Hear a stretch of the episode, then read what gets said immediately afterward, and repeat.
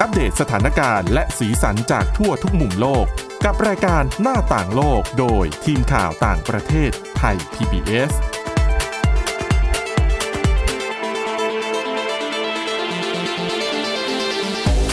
วัสดีค่ะ ต้อนรับคุณผู้ฟังเข้าสู่รายการหน้าต่างโลกนะคะ มาอัปเดตสถานการณ์เรื่องราว สาระและสีสันต่างๆ จากทั่วทุกมุมโลกกับทีมข่าวต่างประเทศไทย PBS เช่นเคยนะคะ ติดตามฟังกันได้ผ่านทาง www.thaipbspodcast.com หรือว่าแอปพลิเคชัน podcast ต่างๆ ค้นหาคำว่าหน้าต่างโลก ฟังกันได้ทุกที่ทุกเวลาเช่นเคยนะคะ วันนี้อยู่กับสมาชิกทีมข่าวต่างประเทศ คุณอาทิตย์สุมนเรืองรัตน์สุนทร คุณจารุพรโอภาสรัฐและดิฉันวินิษฐาจิตกรีค่ะ สวัสดีค่ะ สวัสดีค่ะ วันนี้ดิฉันมีเรื่องที่หลายคนอาจจะเบื่อกันแล้ว ก็คือเรื่องของสงครามยูเครนมาฝาก แต่ว่าเป็นการหยิบยกบทวิเคราะห์ ถึงสิ่งที่น่าจะเกิดขึ้นในปีหน้าเออเอามาฝากกันแบบค่ะเป็นฉากทัดของสิ่งที่อาจจะเกิดขึ้นได้นะคะ แต่ก่อนที่จะไปถึงเรื่องหนักๆเนี่ย ขอแวะไปแถวๆแถบเพื่อนบ้านอาเซียนของเราก่อนวันนี้มีหลากหลายเรื่องราวทั้งทั้งกัมพูชา ทั้งอินโดนีเซียเองก็มีเหมือนกันอืมไปดูที่อินโดนีเซียกันก่อนดีกว่าอะที่นี่เนี่ยต้องบอกก่อนว่า หลาย ๆ คนน่าจะคุ้นชื่อเกาะสุลาเวสี น่าจะพอคุ้นกันบ้างที่อินโดนีเซีย ที่นี่เนี่ยเขาจะมีกลุ่มชาติพันธุ์หลากหลายเลย แต่วันนี้เราจะพูดถึงกลุ่มกลุ่มหนึ่งนั่นก็คือ ชาวบูกิสค่ะ ชาวบูกิสเนี่ยเขาจะอยู่กันที่บริเวณนี้แหละค่ะเกาะสุลาเวสี ส่วนมากก็จะอยู่แถบทางตอนใต้หน่อย ที่นี่เขากลุ่มชาติพันธุ์กลุ่มนี้ต้องบอกก่อนว่า เขากำลังเผชิญปัญหา แต่ไม่ใช่ทั้งหมดของกลุ่ม หลายๆคนเริ่มงงแล้วก็คือที่นี่เขาจะมีความเชื่อกันว่าชาวบูกิสนะคะ เชื่อกันว่าบนโลกใบนี้มีห้าเพศด้วยกันอืมห้าเพศนี้จะแสดงถึงวิถีชีวิตห้าแบบในโลก ค่ะ อ่าเริ่มกันที่มักคุนไร มักคุนไรชาวบูกิสเขาบอกว่า เป็นผู้หญิงที่มีเพศวิถีตรงกับเพศสภาพแรกเกิดอ่าอีกอันนึงค่ะ โอรเนก็คือผู้ชายที่มีเพศวิถีตรงกับเพศสภาพแรกเกิด อีกอันนึงก็คือซาลาไบเขาบอกว่าเป็นผู้ชายที่มีเพศวิถีแบบผู้หญิงซาลาไลคือผู้หญิงที่มีเพศวิถีแบบผู้ชาย และสุดท้ายที่เราจะพูดถึงกันในวันนี้ก็คือบิดซูค่ะ เขาบอกว่าบิดซูไม่ใช่ผู้หญิงหรือว่าผู้ชาย แต่เป็นบุคคลที่รวมทุกเพศเอาไว้ บางคนงงอะจริง ๆ ถ้าเกิดว่าพูดตามหลักวิทยาศาสตร์ คนเราเกิดมาทางกายภาพก็มีแค่หญิงกับชายถูกต้องไหมคะค่ะอ่าอืมแต่เขาบอกว่าบิดซูเนี่ยจะเป็นกลุ่มคนที่ทางกายภาพเหมือนเขาจะไม่นับเลย เขาจะนับกันที่การดำเนินชีวิตแล้วก็จะไม่ไปไม่ไปตีตราว่าเป็นผู้หญิงหรือผู้ชายโดยตรงอย่างที่บอก ไม่ชี้ชัด ไม่ชี้ชัดเพศ บิดซูจะเป็นเหมือนกับผู้นำประกอบพิธีกรรม ในความเชื่อของชาวบูกิสนะคะ เป็นเสมือนตัวแทนของพระเจ้า จะคอยเป็นอย่างที่บอกเป็นผู้นำประกอบพิธีกรรมต่างๆ อย่างที่นี่เนี่ยเขาจะมีพิธีกรรมเพาะปลูก จะเรียกกันว่าเออมัปปาลิลิ จะเป็นพิธีกรรมประจำปีก่อนเริ่มฤดูเพาะปลูก เพราะว่าที่นี่เนี่ยเขาใช้ชีวิตกันโดย พึ่งพาทางด้านของการเกษตรต่างๆ ส่วนพิธีกรรมนี้เขาบอกว่าจะทำเพื่อขอให้พืชผลของพวกเขาที่จะเริ่มปลูกกันเนี่ยเจริญงอกงาม ค่ะอะไปดูกันที่บิดซูดีกว่าที่เราจะพูดถึงกันวันนี้ เขาบอกว่าอย่างที่บอกว่าไม่ใช่หญิงไม่ใช่ชายแล้ว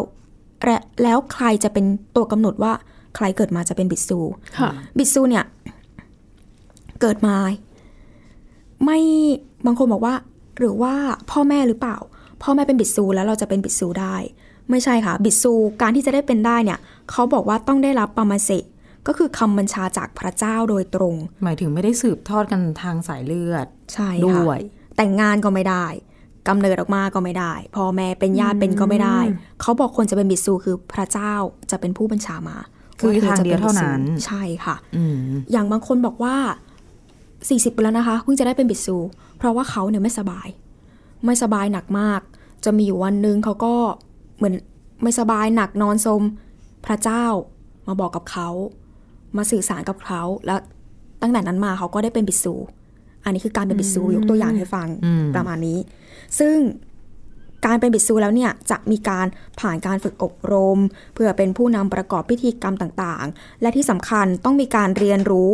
ภาษาที่เข้าใจกันเฉพาะในหมู่บิดซูเท่านั้นนะคะค่ะต่อให้เป็นชาวบูกิสเหมือนกันแต่ถ้าคุณเป็นบิดซูคุณต้องพูดภาษาของบิดซูเท่านั้นอ๋อออืมแล้วก็ด้วยความที่อย่างที่บอกว่าบางคนกลุ่มหลาย ๆ กลุ่มต้องบางกลุ่มเขายังไม่เข้าใจในเรื่องของความลื่นไหลทางเพศอะอะก็ทำให้เกิดกระแสต่อต้านเหมือนกันว่าบิดซูเนี่ยไม่เป็นที่ยอมรับในสังคมรวมไปถึงในปัจจุบันด้วยซ้ำคือปัจจุบันเนี่ยเขาบอกว่าบิดซู เหลืออยู่เพียงไม่ถึง 40 คนในพื้นที่ทั่วสุราเวสีใต้นะคะ เพราะว่ากำลังเผชิญกับการต่อต้านอย่างรุนแรง หนึ่งในบิดซูก็ออกมาบอกว่า ตัวเขาเนี่ยต้องมาเชิญแรงต่อต้านจากครอบครัวอย่างมาก โดยเฉพาะจากพี่ชาย คือพี่ชาย คือบิดซูคนนี้ต้องบอกก่อนว่า เพศสภาพ คือทางกายภาพเนี่ยเขาเป็นผู้ชาย เขาบอกว่าพี่ชายเขาเนี่ยเอาแต่ทุบตี เอาแต่ดุว่า แล้วก็บอกให้เขาเนี่ย ประพฤติตัวเป็นผู้ชายจริงอืมอืมๆเขายังมีความเชื่อแบบนั้น เพราะว่าเขายังไม่เข้าใจในตัวของบิดซูค่ะอืมซึ่งตัวเขาก็ยืนยันว่าไม่สามารถเปลี่ยนแปลงได้นะ เพราะว่าเป็นพระประสงค์ของพระพระเจ้าอ่าจนกว่าตัวเขาเนี่ยจะตายไปเองค่ะ อืม นี่แหละค่ะ หนึ่งในแรงเผชิญที่เขากำลังเผชิญอยู่ และถ้าย้อนไปดูประวัติศาสตร์กันบ้าง ตั้งแต่เขาบอกก่อนหน้านี้ในปี 1950 ตอนนั้นเนี่ยกลุ่ม รัฐอิสลาม หรือว่า IS ในอินโดนีเซียเนี่ยพยายามก่อความไม่สงบ เพื่อตั้งรัฐอิสลามในประเทศ ก็เป็นช่วงที่ทำให้บิดซูหลายคนเนี่ยถูกกล่าวหานะคะว่า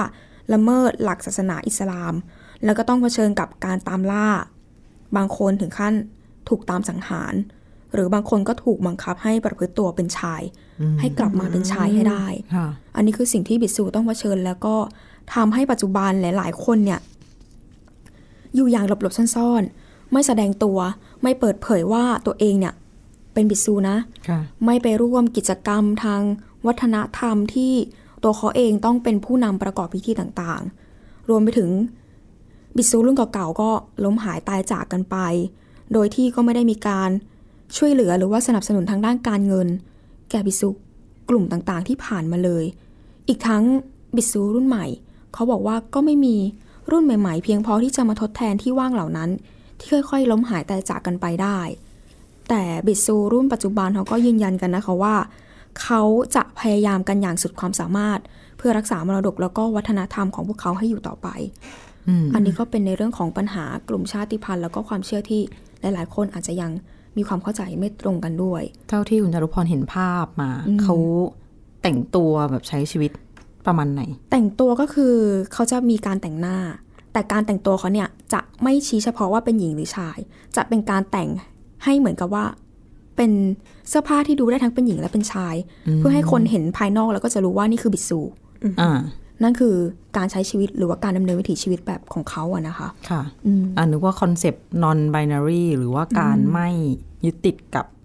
แค่สองเพศคือเพศชายกับเพศหญิงเป็นเรื่องใหม่แต่จริงๆไม่ได้ใหม่ ไม่ได้ใหม่สำหรับกลุ่มชาติพันธุ์ที่มีมานานแล้วนะคะใช่ค่ะ ปัจจุบันเราอาจจะเห็นบางคนที่ หันมานิยมเรื่องของการแบบอ่าบางคนเขาบอกว่าเขาเป็น non binary ก็คือสมมุติว่าอ่าอย่างในภาษาไทยอาจจะไม่เท่าไหร่เราอาจจะแบบเขาคำว่าเขาหรือ เธอในภาษาไทยเราก็ใช้แบบค่อนข้างมั่วๆใช่ไหมทั้งชายทั้งหญิง แต่ถ้าอย่างถ้าเป็นภาษาอังกฤษเป็น he เป็น she เนี่ย เดี๋ยวนี้ เราเรียนมาตอนเด็กๆ ก็คือ he ต้องเป็นผู้ชาย she ต้องเป็นผู้หญิงอ่าใช่ค่ะแต่เดี๋ยวนี้หลายๆคนชาวต่างชาติเอยหรือว่าชาวไทยเอยที่ใช้ภาษาอังกฤษก็จะมีความพออกพอใจที่อยากจะให้คนอื่นๆ ไม่ใช้คำเรียกตัวเองในลักษณะ binary ก็คือกำหนดเพศว่าคนนี้ต้องเป็น he คนนี้ต้องเป็น she นะค่ะเราก็จะได้เห็น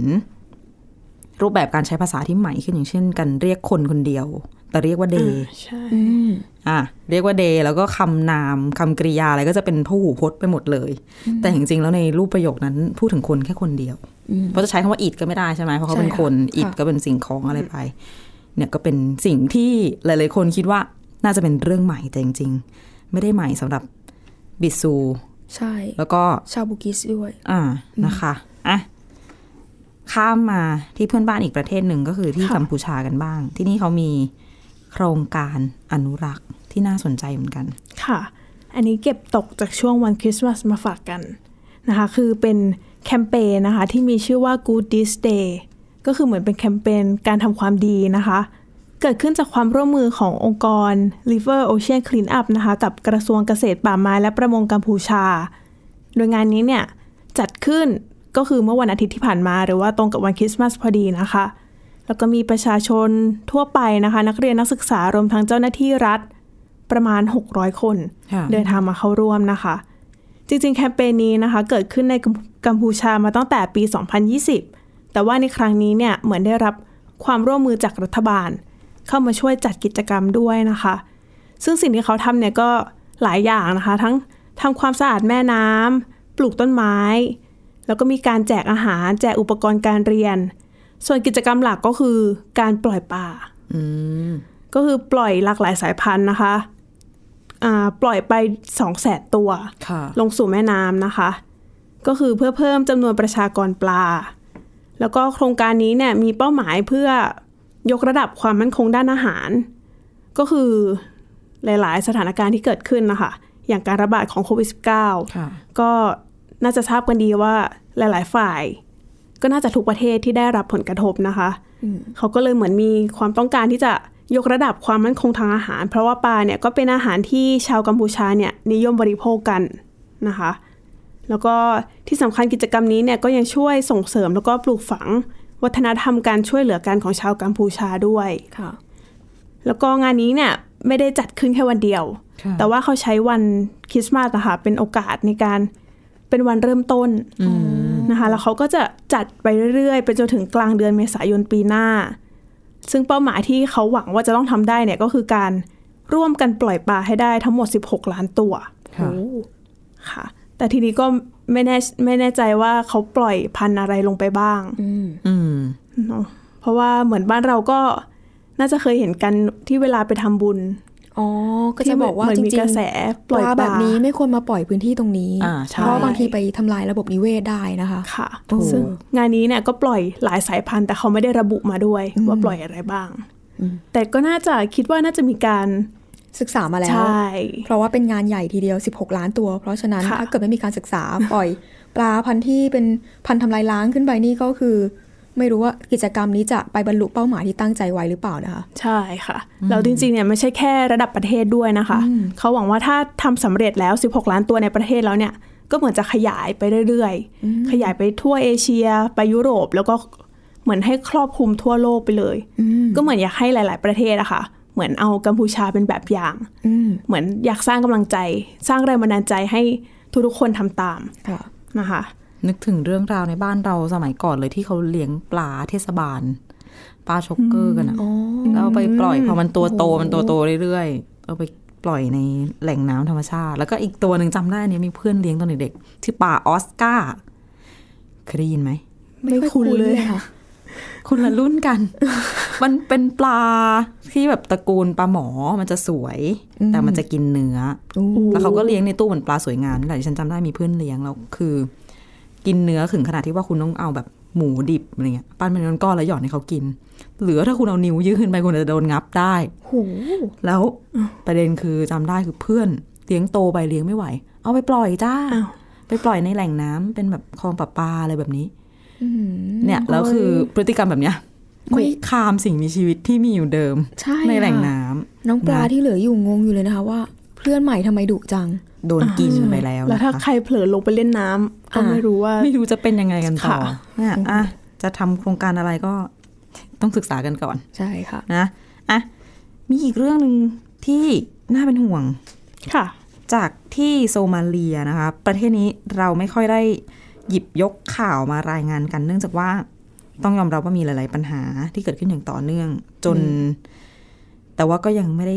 อยู่ในสปอตไลท์ค่ะ สำหรับในสายตาชาวโลกสักเท่าไหร่ค่ะ แต่ว่ามีเรื่องนี้เกี่ยวกับสารเสพติดเนี่ยก็เป็นปัญหาที่ดูจะรุนแรงเหมือนกันนะ ใช่ค่ะ เรื่องนี้นะคะก็เปิดเผยโดยสำนักข่าว BBC นะคะ คือปีที่แล้วเนี่ยเหมือนมี เรียกว่าเป็นดาวติ๊กต็อกเป็นวัยรุ่นชาว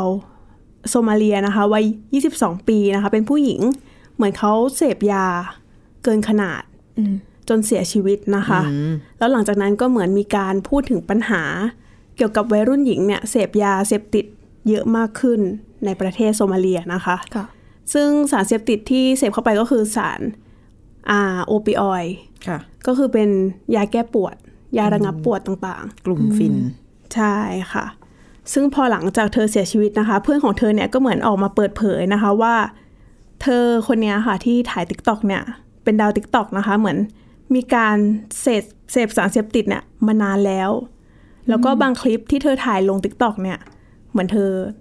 เหมือนเมายาด้วยอ๋อแล้วก็ถ่ายลงอ๋อไม่ได้ถ่ายขณะที่ใช้ชีวิตปกติประมาณนั้นใช่ไม่ได้มีสติเต็มที่ค่ะนะคะแล้วก็มีคุณหมอนะคะ ออกมาเปิดเผยว่า วัยรุ่นหญิงในโซมาเลียเนี่ยเหมือนมีการเสพยาเสพติดทั้งที่เป็นเม็ด แล้วก็แบบที่ฉีดเข้าเส้นเลือด เหมือนกำลังได้รับความนิยมเพิ่มมากขึ้นนะคะ แล้วปัญหาหลักๆเลยก็คือ พวกยาพวกเนี้ยค่ะ จริง ๆ เนี่ยจะต้องเป็นยาที่มีใบสั่งใบสั่งยาจากแพทย์ค่ะค่ะแต่ว่าที่โซมาเลียเนี่ยเหมือนร้านขายยาค่ะ เหมือนขายให้กับผู้คนโดยที่ไม่ต้องมีใบสั่งยาก็ซื้อได้ เข้าไปขอซื้อก็ขายให้เลย ใช่ค่ะ แล้วก็มีนอกจากยาที่เป็นยาเสพติดแบบเม็ดแล้วก็แบบฉีดนะคะ ก็ยังมียาสูบแบบเคี้ยวอืมอันนี้ดิฉันก็ไม่เคยเห็นเหมือนกัน แต่น่าจะเป็นตระกูลเดียวกันใช่ไหมใช่เป็นกลุ่มฟินนะคะก็เป็น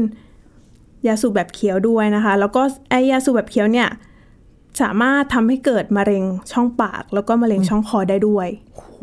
น่ากลัวนะคะแล้วก็อีกคนนึงนะคะ อันนี้เป็นวัยรุ่นหญิงวัย 23 ปีก็ออกมาเล่าประสบการณ์เหมือนกันนะคะ บอกว่าเธอเนี่ย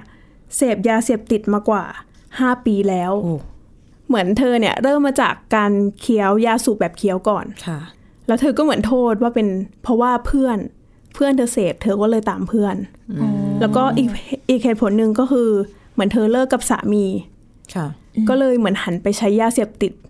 ใช้หนัก ตอนแรกเนี่ยก็คือเริ่มจากยาเคี้ยวอะยาสูบแบบเคี้ยวนะคะ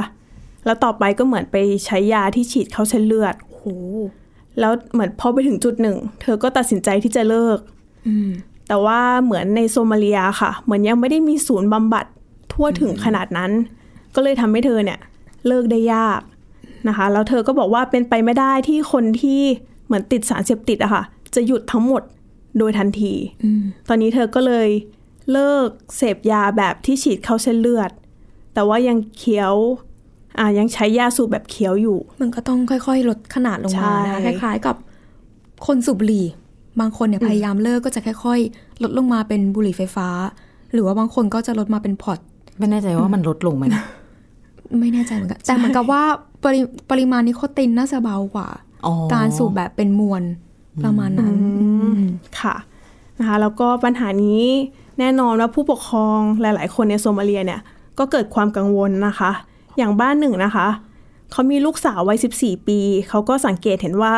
ลูกของเขาเนี่ยมีพฤติกรรมเปลี่ยนไปค่ะอย่างแรกเลยก็คือเริ่มนอนไม่เป็นเวลาอืมนะคะ แล้วก็เริ่มเหมือนมีพฤติกรรมแปลกๆ เหมือนดูไม่เป็นตัวเองนะคะ แล้ววันหนึ่งเนี่ยก็เหมือนไปพบสารเสพติดแบบเป็นเม็ดอืมนะคะ กับยาสูบแบบเคี้ยวในกระเป๋า แล้วเขาก็เลยเหมือนไปคุยกับลูกตรงๆเลยนะคะ แล้วลูกก็ยอมรับนะคะว่าที่หันไปเสพยาเสพติดเนี่ย เพราะเป็นเพราะว่าเพื่อน ก็คือเหมือนเป็นอิทธิพลจากคนรอบข้างนะคะ ผู้ปกครองบ้านนี้เนี่ยก็เลยส่งลูกไปที่ศูนย์ศูนย์หนึ่ง นะคะซึ่งดำเนินการโดยเป็นชาวมุสลิมค่ะทำให้ตอนเนี้ยลูกเธอก็ไม่ได้เสพยา เพราะว่าเหมือนไม่มียาให้เสพอืมโดนหักดิบ ใช่ ซึ่งแบบเนี้ยค่ะหลาย ๆ บ้านเนี่ยก็ทำกันนะคะ เหมือนเขาจะส่งเด็กที่มีปัญหาต่างๆอะไปที่ศูนย์พวกเนี้ยค่ะค่ะ แต่ก็ไม่รู้ว่าจะช่วยแก้ปัญหาได้จริงหรือเปล่า ก็เหมือนแบบศูนย์บำบัดของของทางตะวันตกเหมือนกัน ที่เหมือนดารงดารามีปัญหาค่ะเรื่องติดยาก็ไปเข้าบำบัดออกมา ก็ไม่ใช่ว่าทุกคนที่จะที่จะเลิกได้ ใช่จริง ๆ โซมาเลียก็ยังมีปัญหาอื่น ๆ อีกนะคะค่ะอย่างในปีนี้เนี่ยก็เหมือนเป็นเผชิญภัยแรงที่รุนแรงที่สุดในรอบ 40 ปีด้วยนะคะอืมแล้วในโซมาเลียก็เหมือนยังขาดแคลนทรัพยากรต่างๆ เหมือนยังมีไม่ทั่วถึงเท่าไหร่นะคะ แล้วก็เลยมาเจอปัญหายาเสพติดเนี่ยเพิ่มเข้าไปอีกนะคะ ทีนี้ก็มีหลาย ๆ หน่วยงานหลายองค์กรนะคะ ก็เหมือนพยายามที่จะสร้างความตระหนักรู้เกี่ยวกับโทษของยาเสพติดนะคะ ก็เหมือนมีการไปจัดบูธตามโรงเรียนแล้วก็ตามมหาวิทยาลัยนะคะ เพื่อเหมือนให้นักเรียนเนี่ยได้ทราบถึงโทษของการติดสารเสพติดนะคะ แล้วก็กระตุ้นให้หลาย ๆ คนที่ติดยาไปแล้ว หันมาเลิกยาค่ะค่ะแล้วจากการประเมินเนี่ย ก็เหมือนมีความกังวลในกลุ่มเด็กไร้บ้านอืมที่อาศัยอยู่ตามริมถนนอย่างเงี้ยค่ะค่ะเพราะว่าส่วนเขาพบว่านะคะ 40%ของเด็กไร้บ้านเนี่ย ก็คือเสพยากันทั้งหมดเลย ก็เป็นปัญหาคล้ายๆที่อื่นแหละใช่ค่ะ แล้วแน่นอนนะคะ พอมีปัญหายาเสพติดที่ตามมาก็คือปัญหาอาชญากรรม แล้วก็มีหลายคนที่เหมือนเขาใช้ประโยชน์ พอเห็นเด็กหญิงอ่าเด็กผู้หญิงติดยาค่ะ ก็เหมือนจะเอายาให้ แต่พอให้แล้วก็ข่มขืนอ๋อเป็นการเหมืนล่อลวงใช่โหก็เป็นอีกปัญหาหนึ่งนะคะ แล้วก็ยังมีความเสี่ยง เพราะว่าการเสพยาที่ใช้อ่าการฉีดยาเข้าเลือดอะค่ะ ก็อาจจะทำให้เสี่ยงต่อโรคติดต่อต่างๆ พวก HIV เอ่ยแล้วก็เอดส์ด้วยนะคะค่ะผู้เชี่ยวชาญด้านสุขภาพคนหนึ่งนะคะ ก็ออกมาบอกว่าวิธีที่จะแก้ปัญหาได้ดีที่สุดหนึ่งวิธีเนี่ย ก็คือจัดการคนที่ขายยาพวกเนี้ยค่ะโหแต่ถ้าจะยาก เพราะว่าใช่ตัวรัฐบาลภาครัฐเองก็ไม่ได้ว่าจะแบบ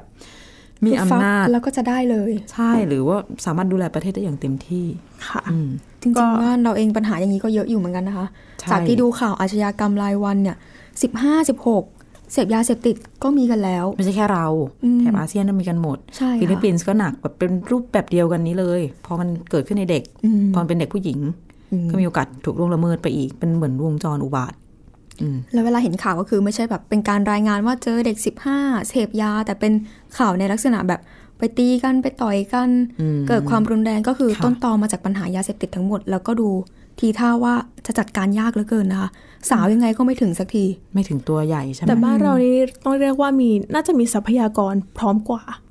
เออถ้าเทียบกับโซมาเลียก็เพราะว่าอย่างก็จะโซป็นมาเลียเนี่ย หนึ่งปัญหาเลยก็คือทรัพยากรน้อยอืมก็เลยทำให้การจัดการอาจจะยากอยู่แล้วก็น่าจะต้องใช้เวลานาน บางคนอาจจะเรียกเขาว่าเป็นรัฐล้มเหลวก็ได้ อืมอืมดังนั้นจะค่ะเทียบกับแถวบ้านเราอาจจะ เราก็จะเหนือกว่าเขาอยู่มากพอสมควรนะคะอะทิ้งท้ายกับอีกปัญหาหนึ่งเราก็ทิ้งท้ายกับปีนี้ด้วยเหมือนกันค่ะสำหรับ5ฉากทัศน์ที่อาจเกิดขึ้นในสงครามยูเครนในปีหน้าหลังจากตลอดปีที่ผ่านมาเราติดตามเรื่องนี้กันมาตลอดค่ะ อันนี้สำนักข่าว BBC เขาไปรวบรวมความคิดเห็น จากนักวิเคราะห์จากหลาย ๆ ประเทศ แล้วก็หลากหลายสาขาเลย ก็จะมีทั้งเป็นผู้เชี่ยวชาญด้านการทหาร มีอดีตผู้ผู้บัญชาการทหารต่างๆ หรือว่าเป็นนักวิจัยอะไรต่างๆ ด้วยนะคะห้าข้อห้าฉากทัศน์ที่เป็นไปได้ เข้าเรื่องเลยข้อแรก เขาบอกว่าการโจมตีในฤดูใบไม้ผลิของรัสเซียที่จะถึงนี้จะเป็นตัวแปรสำคัญในการรบนะคะ เพราะว่าตอนนี้ฤดูหนาว สถานการณ์การรบในสมรภูมิกำลังยากลำบาก รัสเซียก็เลยต้องมาเสริมทัพ เสริมทัพไปด้วย แต่ว่าเสริมทัพแต่ไม่ได้ไปรบนะ เสริมทัพแล้วพักรบอยู่รอที่จะเดินเกมในช่วงฤดูใบไม้ผลิที่กำลังจะถึงนี้ ซึ่งนักวิเคราะห์จึงมองว่าตัวแปรสำคัญที่จะชี้ชะตากองทัพรัสเซียปีหน้าก็คือฤดูใบไม้ผลินี่แหละ ก่อนหน้านี้รัสเซีย